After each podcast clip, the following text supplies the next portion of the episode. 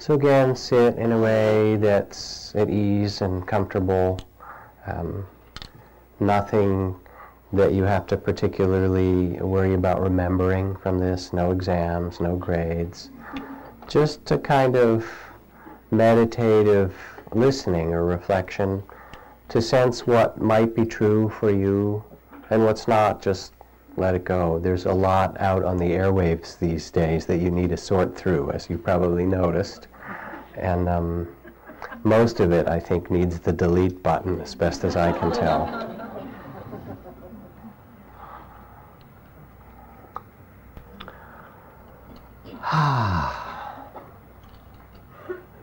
so thank you for coming. Thank you for your kind attention.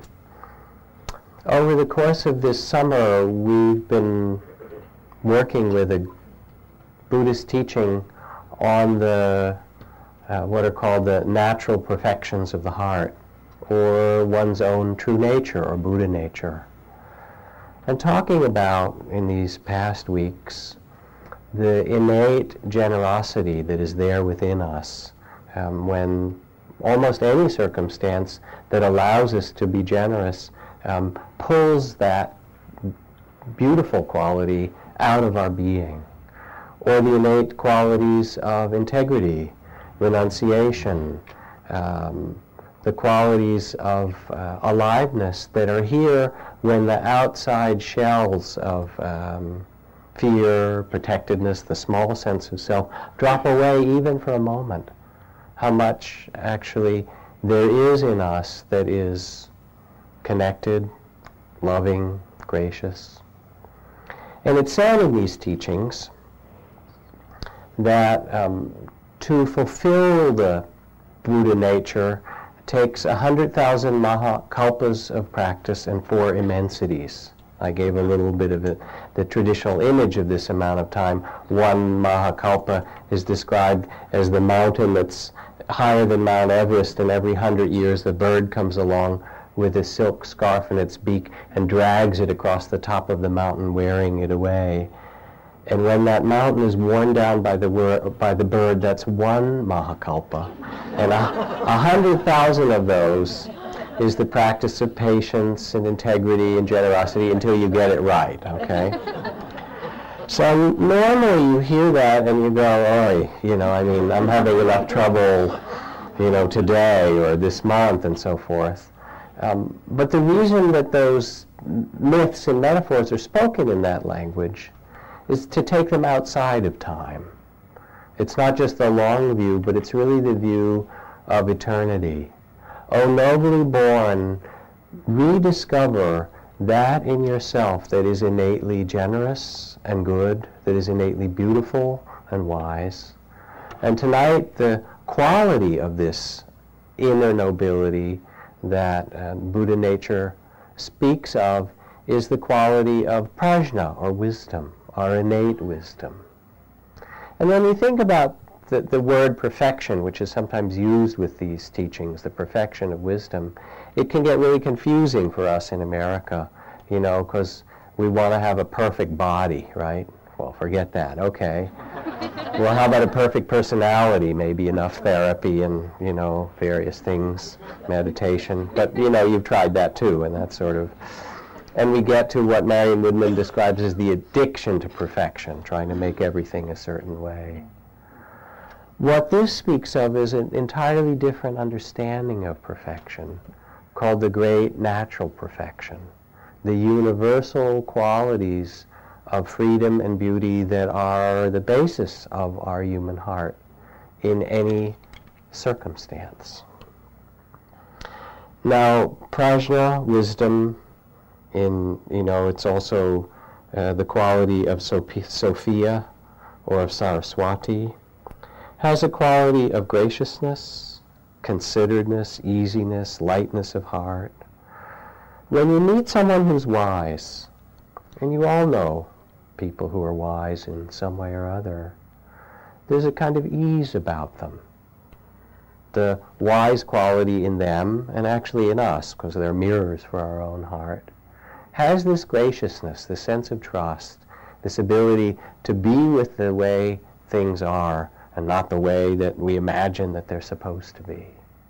There's a kind of letting go in it.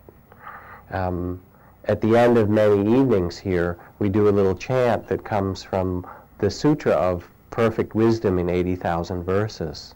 And that text is summed up in 8,000 verses and in 800 verses.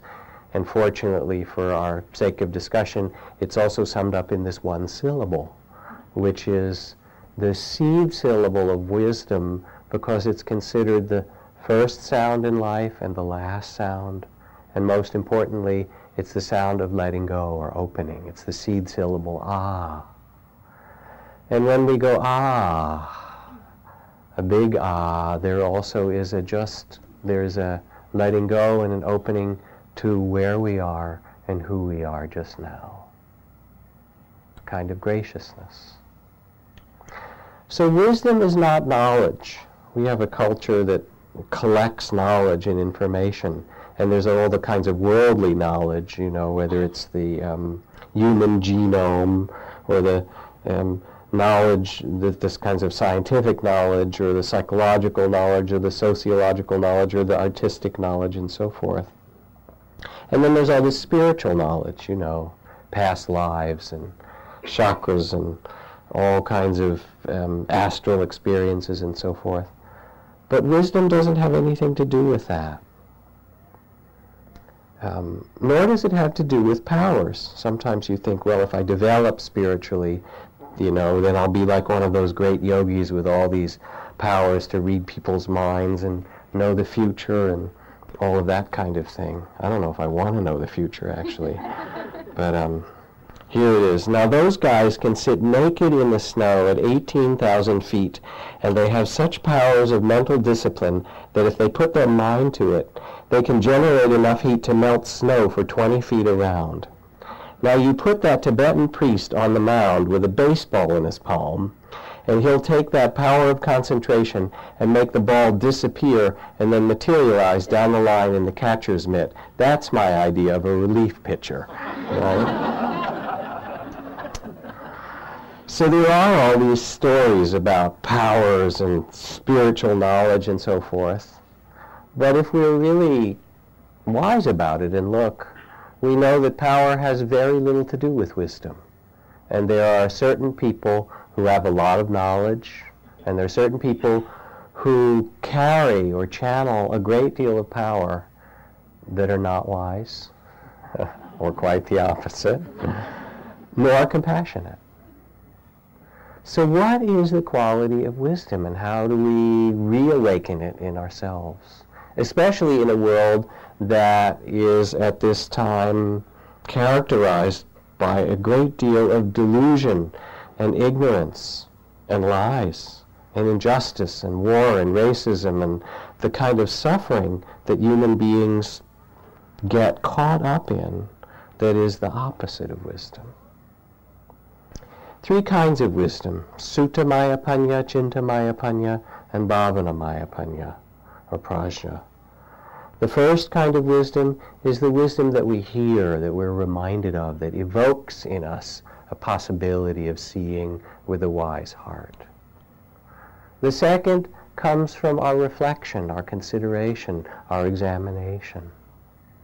How is it when we look at the world that we might see with the eyes of wisdom? And then the third is the knowing heart. Is this place in us that my teacher Ajahn Chah called the one who knows. Now, some years ago, and I'm reminded of this story because I told you last week about um, Irene, dear friend Irene, who died, and all the people that she asked about death, um, how she should die before she died. Um, a woman came to me in Massachusetts whose husband had been a doctor in the community and died unexpectedly. Um, and because they've been part of the Buddhist community, but also some of the other spiritual communities there, the Sufi and Christian community in the Amherst area, um, and were well loved, everybody came to cook and provide meals and comfort her and try to offer what they could, including spiritual teachings.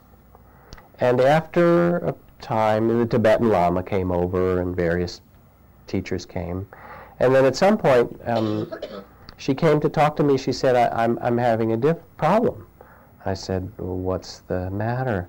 She said, well, this wonderful Tibetan Lama came over some days after my husband died and closed his eyes and told me that he had been tracking my husband's spirit in the bardo and that um, uh, he was just fine, you know, that he'd reached this particular realm of certain kind of light and, and awakening. And, and um, I was really reassured by this. This is a beautiful thing. Um, but a few days later, uh, a uh, Christian mystical teacher that is a good friend of ours and whom we admire came and he said, You know, I had this dream of your husband, and he's with the ascended masters, and he gave me this whole other vision, and I started to get a little confused. And then I got a call from the Sufi teacher that lives in Boston that we studied with. And he told me that, you know, my husband was, um, his spirit was already um, taking birth in a womb of a woman in Washington, D.C., and he'd done all this on her. And I'm thinking to myself, okay, where is he, right? You know? so she came to ask me. And of course I said, uh, I have no idea.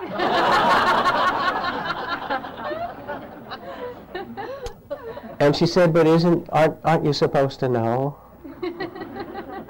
And I said, you know, all these are really stories about something that is so vast and mysterious. If you have the opportunity to sit with someone when they die, it's the most extraordinary thing to have this person who's full of vitality and life and visions and ideas and imagination and communication, and then there's just this meat body. There's just something that you would see in the butcher store. I mean, it's so clearly not who that person is.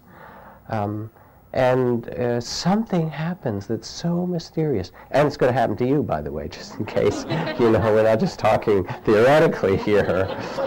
Um, and then, you know, a death, a, a conscious, a beautiful death, is silent, mysterious. The image I get is like a falling star. It's something that you see and that disappears into the sky, and that's so mysterious. So she looked at me and she said, So who do I believe? What can I believe? And I said, Well, suppose that instead of my telling you where he is or getting another opinion, suppose instead I were to ask you this simple question What do you know in your heart to be true? No matter what anybody else would say, even if the Buddha and Jesus and Muhammad and, you know, whoever, Gandhi, whoever you like, um, Mother Mary and everybody came and they said it wasn't so, you would look them in the eye and say, yes, it is, because you know it, this one who knows. She said, well, she reflected for a little bit. She said, the one thing I guess I could say is that everything changes. And I looked back and I said, if you can live your life from that understanding that everything changes, that is the seed of all the wisdom that you need because it's the way that things are. If you can accept that truth and live from that. And I've often asked this in groups, sort of having this conversation what do you know that is absolutely true, no matter what other spiritual opinions you get? Someone will raise their hand and they'll say, well, whatever point of view I have, I know there's another. Right? That's a pretty deep truth. Somebody else might raise their hand, you know, and say, there is light and dark, and praise and blame, and gain and loss, and joy and sorrow, pleasure and pain. They seem to come together in opposites, and that's how it is. And you can reflect about it. What is it that you know that is true? Because wisdom is not something that's accumulated. It's not a matter of something collected from the past or for the future. It is the heart's knowing of the way that life is. From the Tao Te Ching. When people see some things as beautiful, other things become ugly. When people so- see some things as good, other things become bad. Being and non-being create each other. Difficult and easy support each other. Long and short define each other. High and low depend on one another. Before and after follow each other. The master acts without doing anything and teaches without saying anything. Things arise and she lets them come, and when things disappear, she lets them go. So maybe you can begin to hear or be reminded of what the place of wisdom is in your own innate being. O nobly born, discover the wisdom that was in that has been in you since before your birth. And wisdom is always now. You know, somebody went to the great sage Ramana Maharshi and asked him, can a yogi know their future lives and what happens after death? And Ramana just shook his head and looked rather compassionately and said, Already your life has many troubles. Why should you wish to know future lives? Is it to have more trouble? Know the present and the rest will take care of itself. The eternal truth is here and now. If eternity is not now, when will you find it? However many holy words you read, however many you speak, says the Buddha, what good will it do, or they do, if you do not live them here and now? So the Japanese poet Ikkyu, who writes, Long life, the wild pines want it too. I'm 70, still alive, looking up every night, snapping my fingers at time, at the promise of love. He was a bit of a rascal. I like him. I'd love to give you something, but what would help? Self, other, right, wrong? Wasting your life arguing. Face it. You're happy. Really happy. Don't worry, please. How many times do I have to say it? There's no way not to be who you are and where. Don't worry, please. How many times do I have to say it? There's no way not to be who you are and where. So wisdom is that quality that allows us to live in the reality of the present, to be alive in the present, which is all we have. The past is a memory. Might be a good memory, but it's gone. And often it's not the best memory if you look honestly. And the future is just a fantasy, whatever you imagine. The only place of wisdom is where we are, the eternal present. And when you encounter someone who's wise, when that wisdom reflects back and you live from wisdom, you live where you are. Now my teacher Ajahn Chah, who was one of the wise beings, I suppose, I've been uh, fortunate enough to be with in my life. He used to sit in this little kind of wooden um, seat under his cottage and receive visitors who had come from around the country in Thailand to his forest monastery with problems to solve and difficulties in their, you know, their questions and so forth. And it was kind of like watching Solomon or something like that because he was wise. Mostly he was very simple and he was happy. He was a happy person. There was this kind of joy of wisdom, the, the laughter of the wise. And a lot of his teachings could be summed up in three words. It's like this. He'd come and he'd say, la la la la, and, it's la, la, la, and he'd look and he'd say, yeah, it's like this, isn't it? say, and then you say, oh, but, but, but, but, and he'd say, yeah, it's like this, isn't it? Things are the way they are, you know? He, and he would just tell people the truth. You know, people would come and they'd say, this is making me angry, and he'd look at them and say, well, whose fault is that? You'd have to think about it.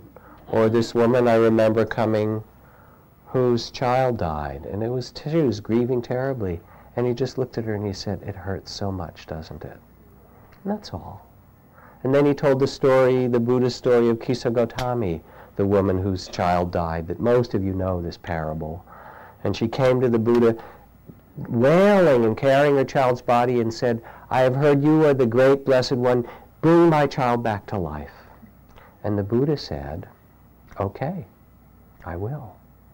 But first, you must go into the town and bring me mustard seed, which is the most common spice in India, like salt, pepper, mustard seed. She said, oh, I'll do that. Ah, but it must be from a house, a compound, where no one has died. So Kisa Gotami, carrying this body of her child, weeping, went through the streets of the town, knocked on each door she came to it. Do you have mustard seed to save my child? Oh, yes, we will give you. Has anyone in this house died? Oh, my uncle has died. My grandfather, next house. Oh, our young child died. And by the time she had gone through five, ten, fifteen, twenty compounds, she couldn't find a single place where someone had not died. And so she came back to the Buddha weeping and said, Ah, I thought, I thought it only happened to me. And then the Buddha chanted and blessed her child who had died and blessed her. And this was Ajahn Chah. Child dies, it really hurts, doesn't it? It's the way that it is. Or people would come who were sick, and he'd look at it and say, oh, you're sick. Happens, doesn't it? And he'd say, so how do you do sickness? Are you one of the crabby ones? You know? or are you easy with it? I mean, he didn't judge it. He just asked, oh, this is a crabby one. Okay. That's an easy one. Just the way things are. You know? Or somebody would come and uh, ask about money and business and whatever and the difficulties. And he'd just look back and he'd say, you know, what's going to happen, getting this kind of advice from teacher. He'd say, it's uncertain, isn't it? and then he'd just laugh. He'd say, it's uncertain. That's the way it works. You're looking for certainty in the business world? It's uncertain, isn't it? Or people would be there. I remember when Ram Dass came with us to uh, visit Ajahn Chah in the 1970s. I brought Ram Dass and a crew of friends, Joseph Goldstein teachers, to visit Ajahn Chah.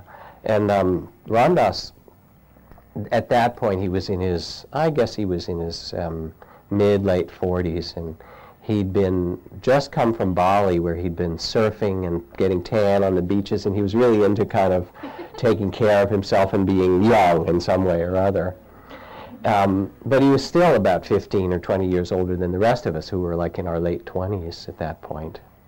Um, so we all sat down to see Ajahn Chah, and Ajahn Chah kind of, I introduced everybody, and he kind of peered at the group like he did. And Ram Dass still, of course, had his beard and stuff. And he looked at me and said, who's the old man you brought? Know, you know that was like his first.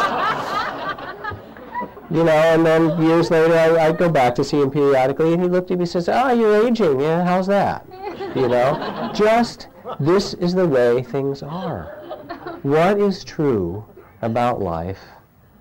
What is true about your life? What is so that asks for your wise heart to accept it?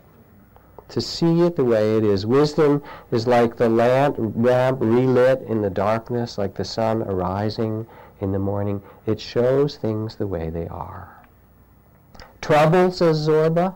Life is trouble. Only death is nice. To live is to roll up your sleeves and embrace trouble. There's no other way. Thank you, Zorba. So the quality of wisdom is really innate in us, and it doesn't take very long once you turn off the TV, right? and turn off the computer and stuff, and just sit for a minute and ask yourself what is wise. I mean, you're wise for your friends. Your friends come and ask you advice, right?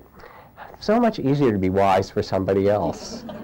That's why we meditate in some way, to be that friend for ourselves, to touch that place of wisdom. So in Michigan State, the Psychological Services of the Office of Education developed a program to be implemented statewide for reducing the stress levels measured in school-aged children. Okay? The program centered around the introduction of deep and relaxing breathing. But after two months, the program was canceled due to a rash of parent complaints that the effect of deep breathing was producing mystical experiences in other non-Christian states in their children. this is true. So watch out, right? Better turn the TV back on while you can. The wise heart sees life as it is. It is spacious, it tells the truth about things. And then once the truth is seen, the wise heart also knows how to respond. There's a spacious quality to wisdom, and a responsive quality, the mirror-like quality that responds.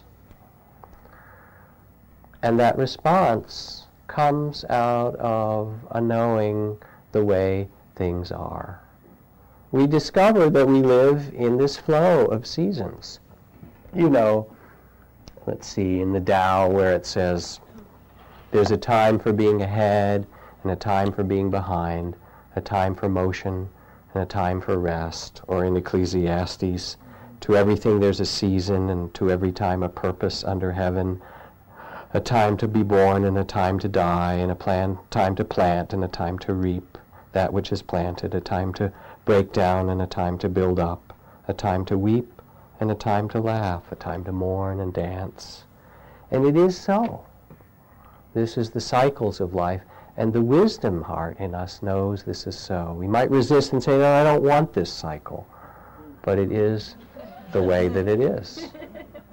Last week I was telling you about the men's retreat in Mendocino that I just returned from teaching with Luis Rodriguez, this quite amazing Latino poet who works with youth gangs in Los Angeles, with Michael Meade, who works with young people in prisons around the country, with Orland Bishop, others.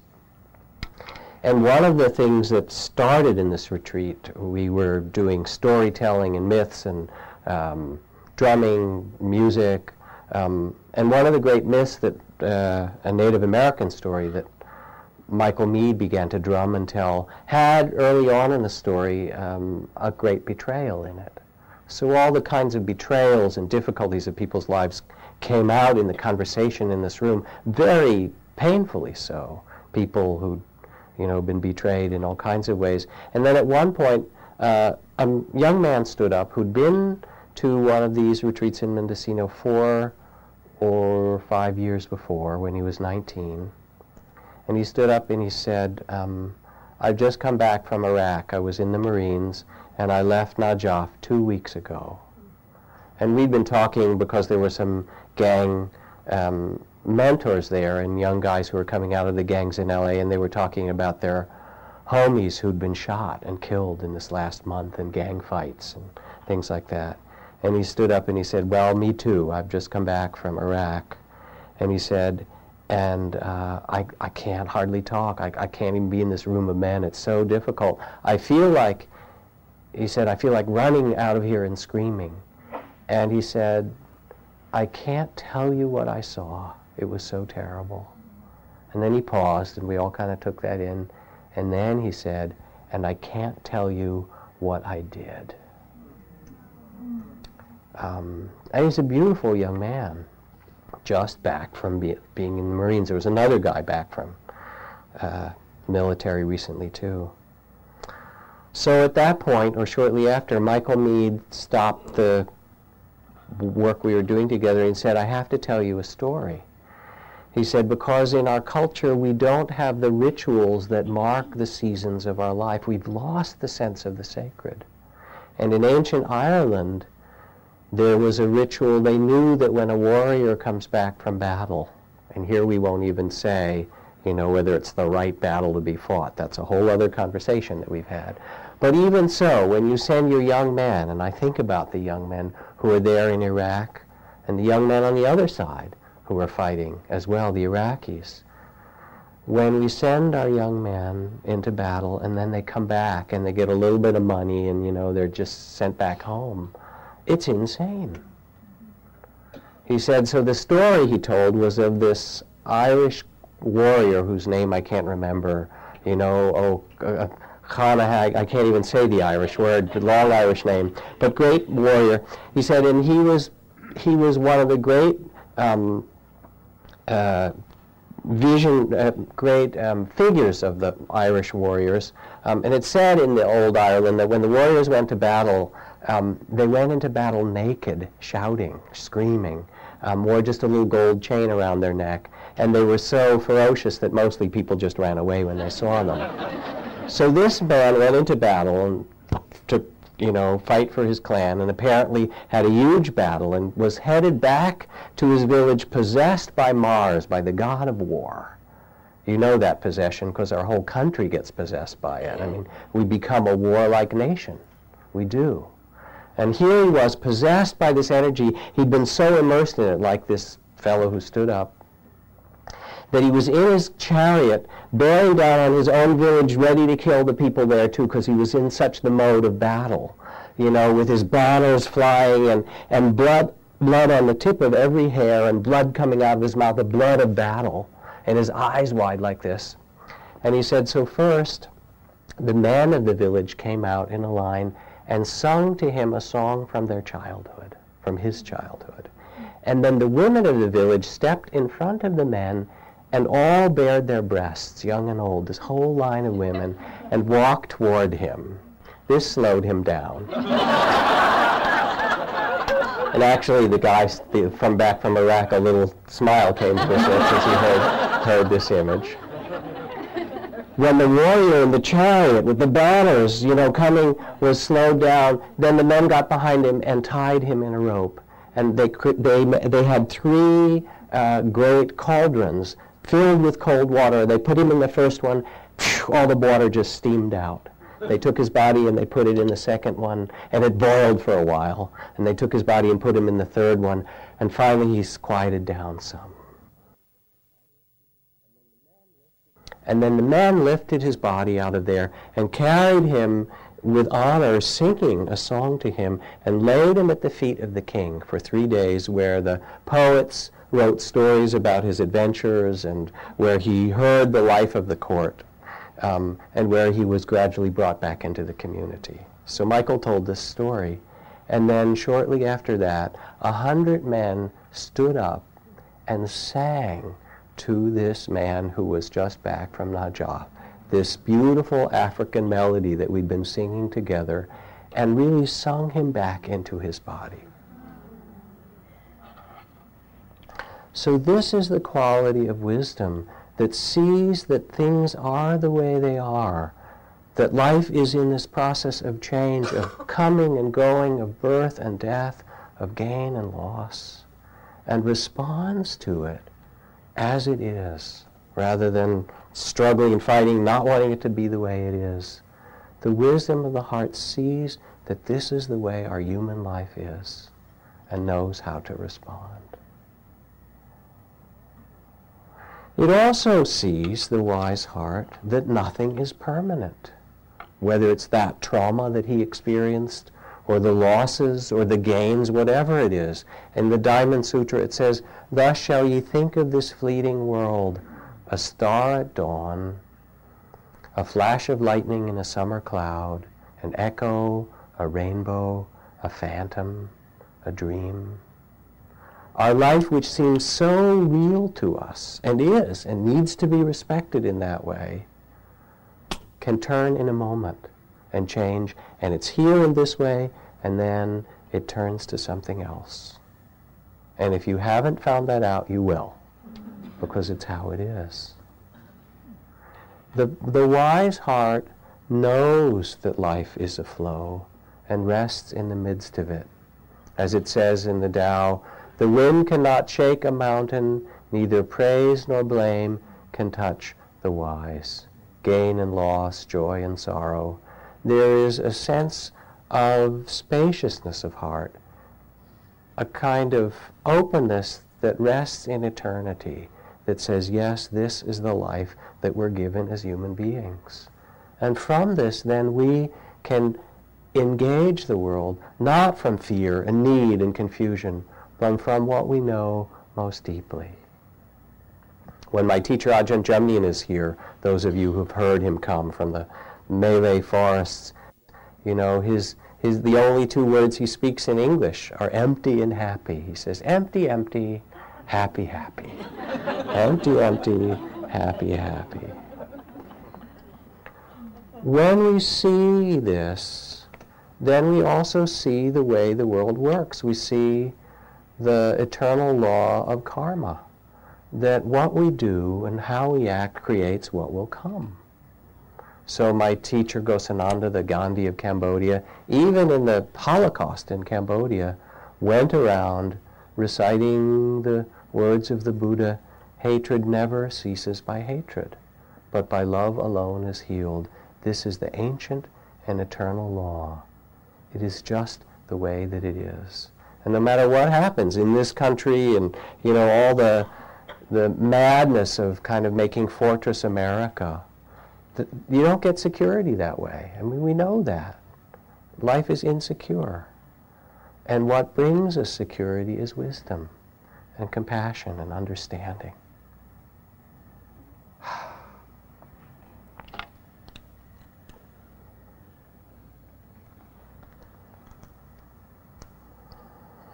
The thought manifests as deed, the deed develops into habit, the habit hardens into character, the character passes into a lifetime. So watch the ways of thought with care and let it spring from loving kindness for all that lives. From the place of wisdom, we can tend to our own thoughts, to our actions, to our care, a care for what we do, because we know that we are planting the seeds that will bear fruit. Wisdom brings happiness, an openness of heart, the ability to bless, no matter what.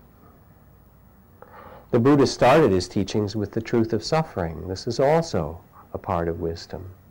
That greed creates suffering, hatred creates suffering, delusion, confusion, grasping create suffering.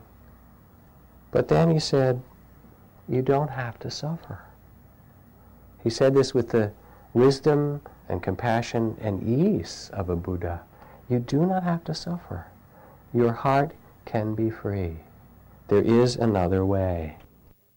This poem from David Budbill, like, like his poetry, he writes, Hanshan, that great and crazy, wonder-filled Chinese poet of a thousand years ago, said, We're just like bugs in a bowl, all day going around, never leaving their bowl.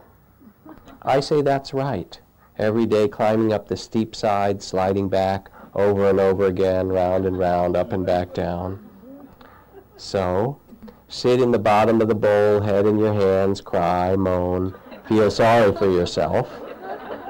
Or look around, see your fellow bugs, walk around, Say, hey, how you doing? Say, nice bowl.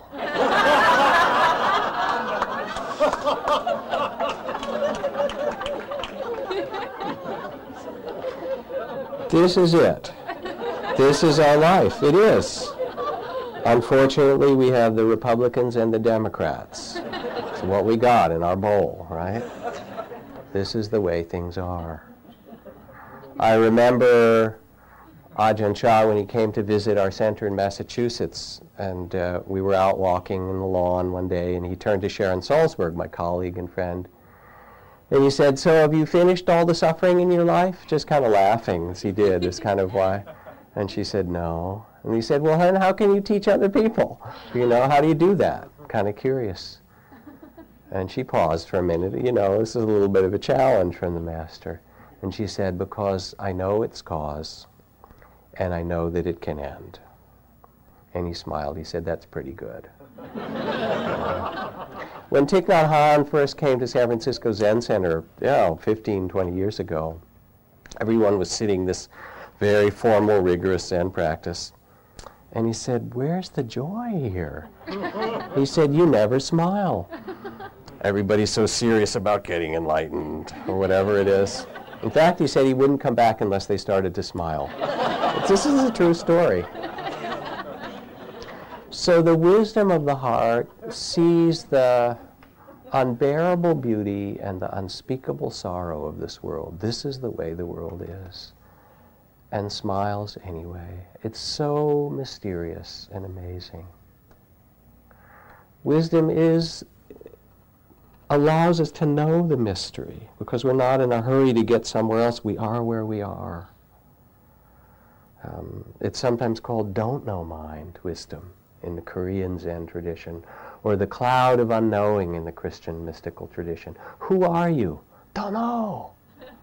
Where are you going? Really? Come on. Don't know. Where are you going to end up? Where did you come from before this life? Don't know. What is love? Somebody explain it to me. Don't know. How about consciousness? I mean, this thing that you, you know, possess. Anybody understand? Don't know. then the Zen master says, Good, you keep don't know. This is a good mind, right? Because it's, I mean, look at our life, you know, whether it's love or consciousness or hair. I mean, we have, we have fur, we did in some cases, in some parts of our body and not others. I mean, how did that happen, right? Or eyes. I mean, I could do this whole weird thing, you know. An eyeball is the most bizarre thing, and then light comes in, and you get images of things, or the way we ambulate in this physical body you've been given. You fall one direction and catch yourself, then you fall the other way and you catch yourself, and that's how we move. We lumber it on this. It is bizarre. It is. How did you get in there? And then sex. Okay, come on. Tell me you haven't had a moment in there where you've said, this is really weird. I mean, it's great. It's fabulous but it's also really weird, right? this is how we make more people, right?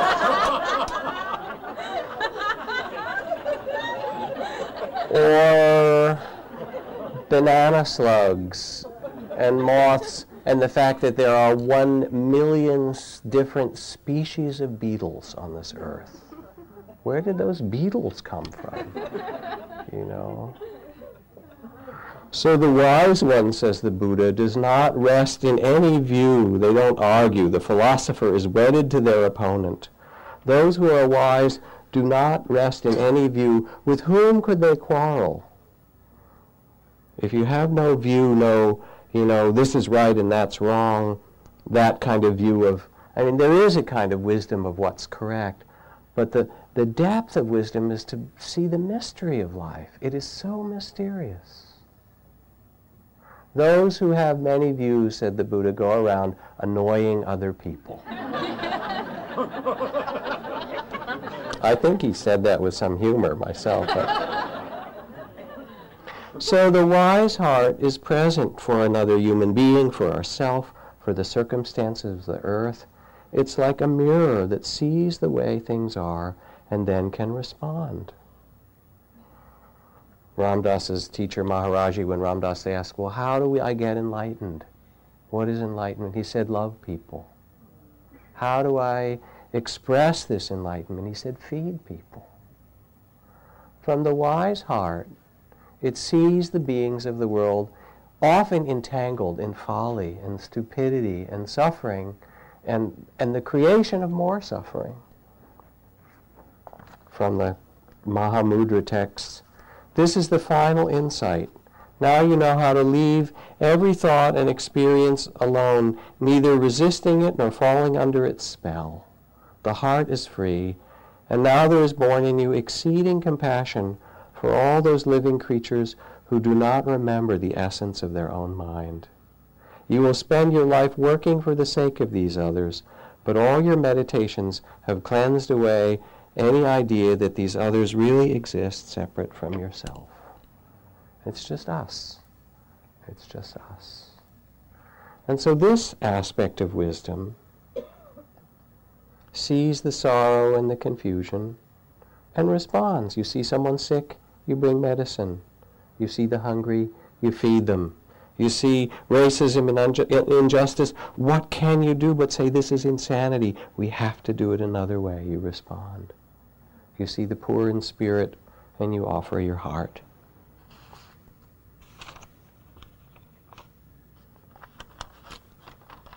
Imagine walking along a sidewalk with your arm full of groceries and someone roughly bumps into you so that you fall and your groceries are strewn over the ground. As you rise up from the puddle of broken eggs and tomato juice, you're ready to shout, You idiot, what's wrong with you? Are you blind? But just before you can catch your breath to speak, you see that the person who bumped into you actually is blind. He too is sprawled in the spilled groceries and tomato juice, and your anger vanishes in an instant to be replaced by sympathetic concern. Are you hurt? Can I help you up? Our situation is like this. When we clearly realize that the source of misery and suffering in this world is ignorance, is blindness, then we open the door of wisdom and compassion. And this wisdom is unafraid, it's fearless. It can speak the truth. It can speak of peace in wartime. It can speak of justice in the face of injustice. It can speak of the insanity of the things we're doing and the wise way to live, no matter what happens. And always with kindness, always with a kind of compassion connected with it. Here is Socrates.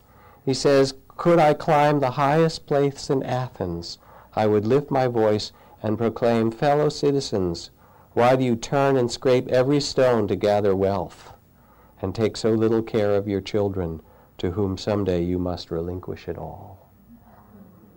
I hope that the uh, political parties would take heed of Socrates. It's so obvious, isn't it? Wisdom is really so obvious. The Planetree patient centered hospital. You were there and you would not know it was a hospital. It doesn't look like an ordinary hospital. Now there's hundreds in the country. Classical music plays softly in the background. Patients wear their own robes and pajamas, sleep on flowered sheets, and are encouraged to sleep in as long as they like. There's no nurse's station. It's been replaced by a convenient study area where patients are encouraged to read their own charts and write in them what's happening as well. There are no visiting hours. Friends and family are welcome at all times convenient to the patient. Family members cook for their ailing loved ones in special patients' kitchens, and other family members are tra- trained to serve as care partners, changing dressings, flushing out IV lines, performing other vital nursing services. Once patients get a taste of the Planetree model, they simply won't permit themselves to be admitted anywhere else. It sounds so obvious, doesn't it? I mean, you go to a place for healing and you make a healing environment. We know this. We know wisdom as surely as we know our own breath. And the invitation of meditation, the invitation of a spiritual life, is not to create wisdom for yourself, but to return to, and more than anything, trust that knowing and compassionate heart. We know what's right. We know what's wise. We know that the world changes and that we have to be able to accommodate this world of birth and death and joy and sorrow. And as soon as you get caught up in something, step back, sit for a moment, touch into this place of the wisdom heart. Ask yourself what is really wise. And you'll know.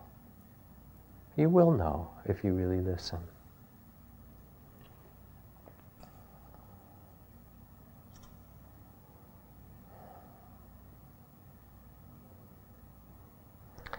It's said in the Buddhist teachings that the wise are both still in their being and yet infinitely caring. Can you feel how those two could come together? That there's a place of stillness and presence, and then from that, a knowing what to do.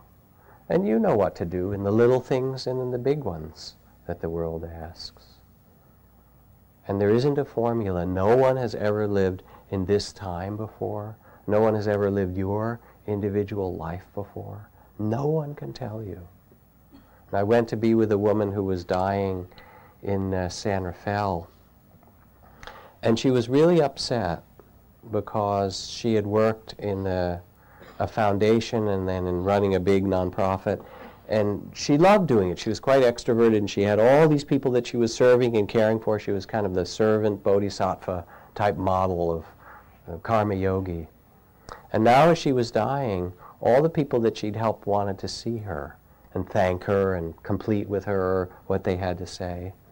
But the problem was she didn't want to see them. She said to me, You know, I've spent so many years taking care of everybody else.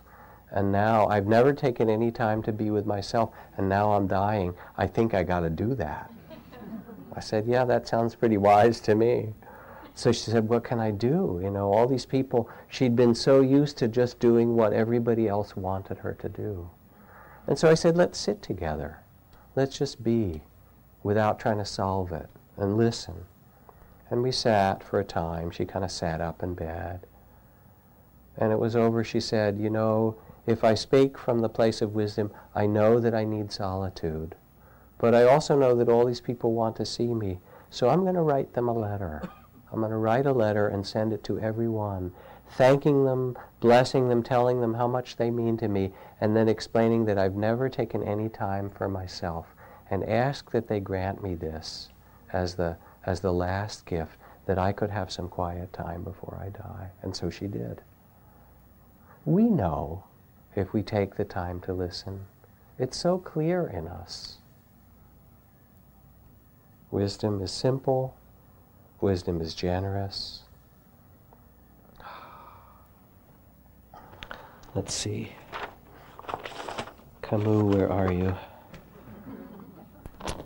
Disappeared, huh?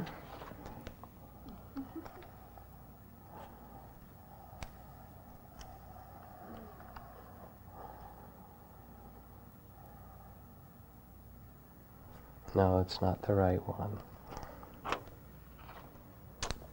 I am only one, but still I am one. I cannot do everything, but still I can do something. And because I cannot do everything, I will not refuse to do the something it is given me to do. You've probably heard this before, huh? I'm only one, but still I am one. I cannot do everything, but still I can do something. And because I cannot do everything, I will not refuse to do the something it is given me to do. Wisdom, graciousness. I invite you to look in the course of this week ahead, to feel for your own wise heart, to look in the places of conflict, in the culture around, in your own life, and take time to be still and listen. And you will know there is a wisdom that you carry that you can trust and see that will illuminate your way. It said like a sunrise on a beautiful morning, like the clearing of fog, like a lamp that was overturned, set upright and lit again in the darkness. When we take the time to listen, the wisdom of the heart shines free. Last little story.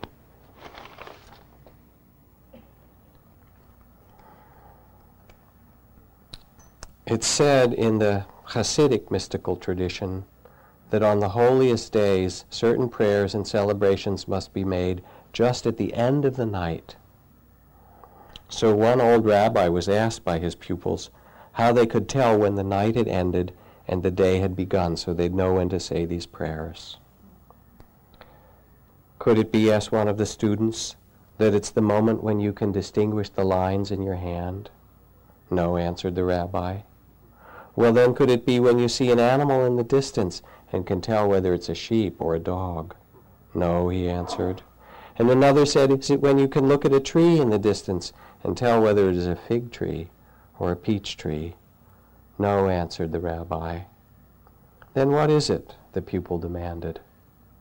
It is when you can look on the face of any man or woman and see that this is your sister or your brother. Because if you cannot see this, it is still night. Let's sit for a moment.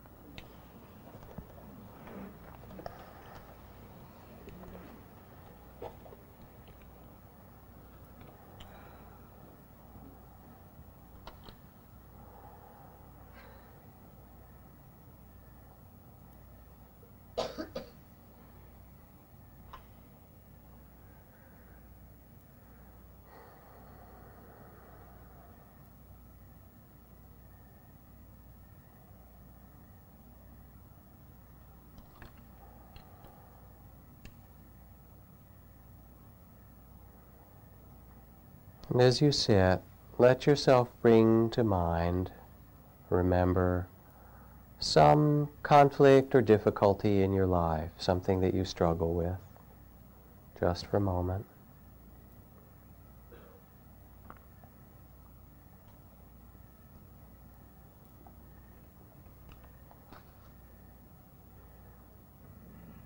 And then imagine as you sit and picture the conflict Imagine that you could take advice from the Buddha or Solomon or Mother Mary or Kuan Yin, the goddess of infinite compassion.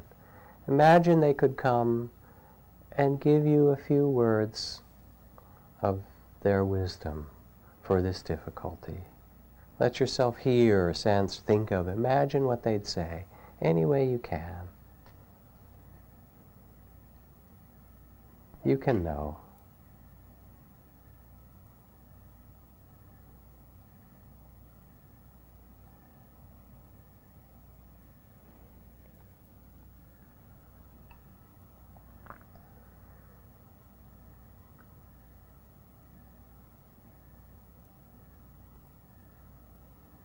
And take these words to heart and remember one tiny thing. Where did Buddha, Solomon, Mother Mary, Kuan Yin, the goddess of compassion, whoever you spoke to, where did they come from? Remember that this voice of wisdom is within your own heart.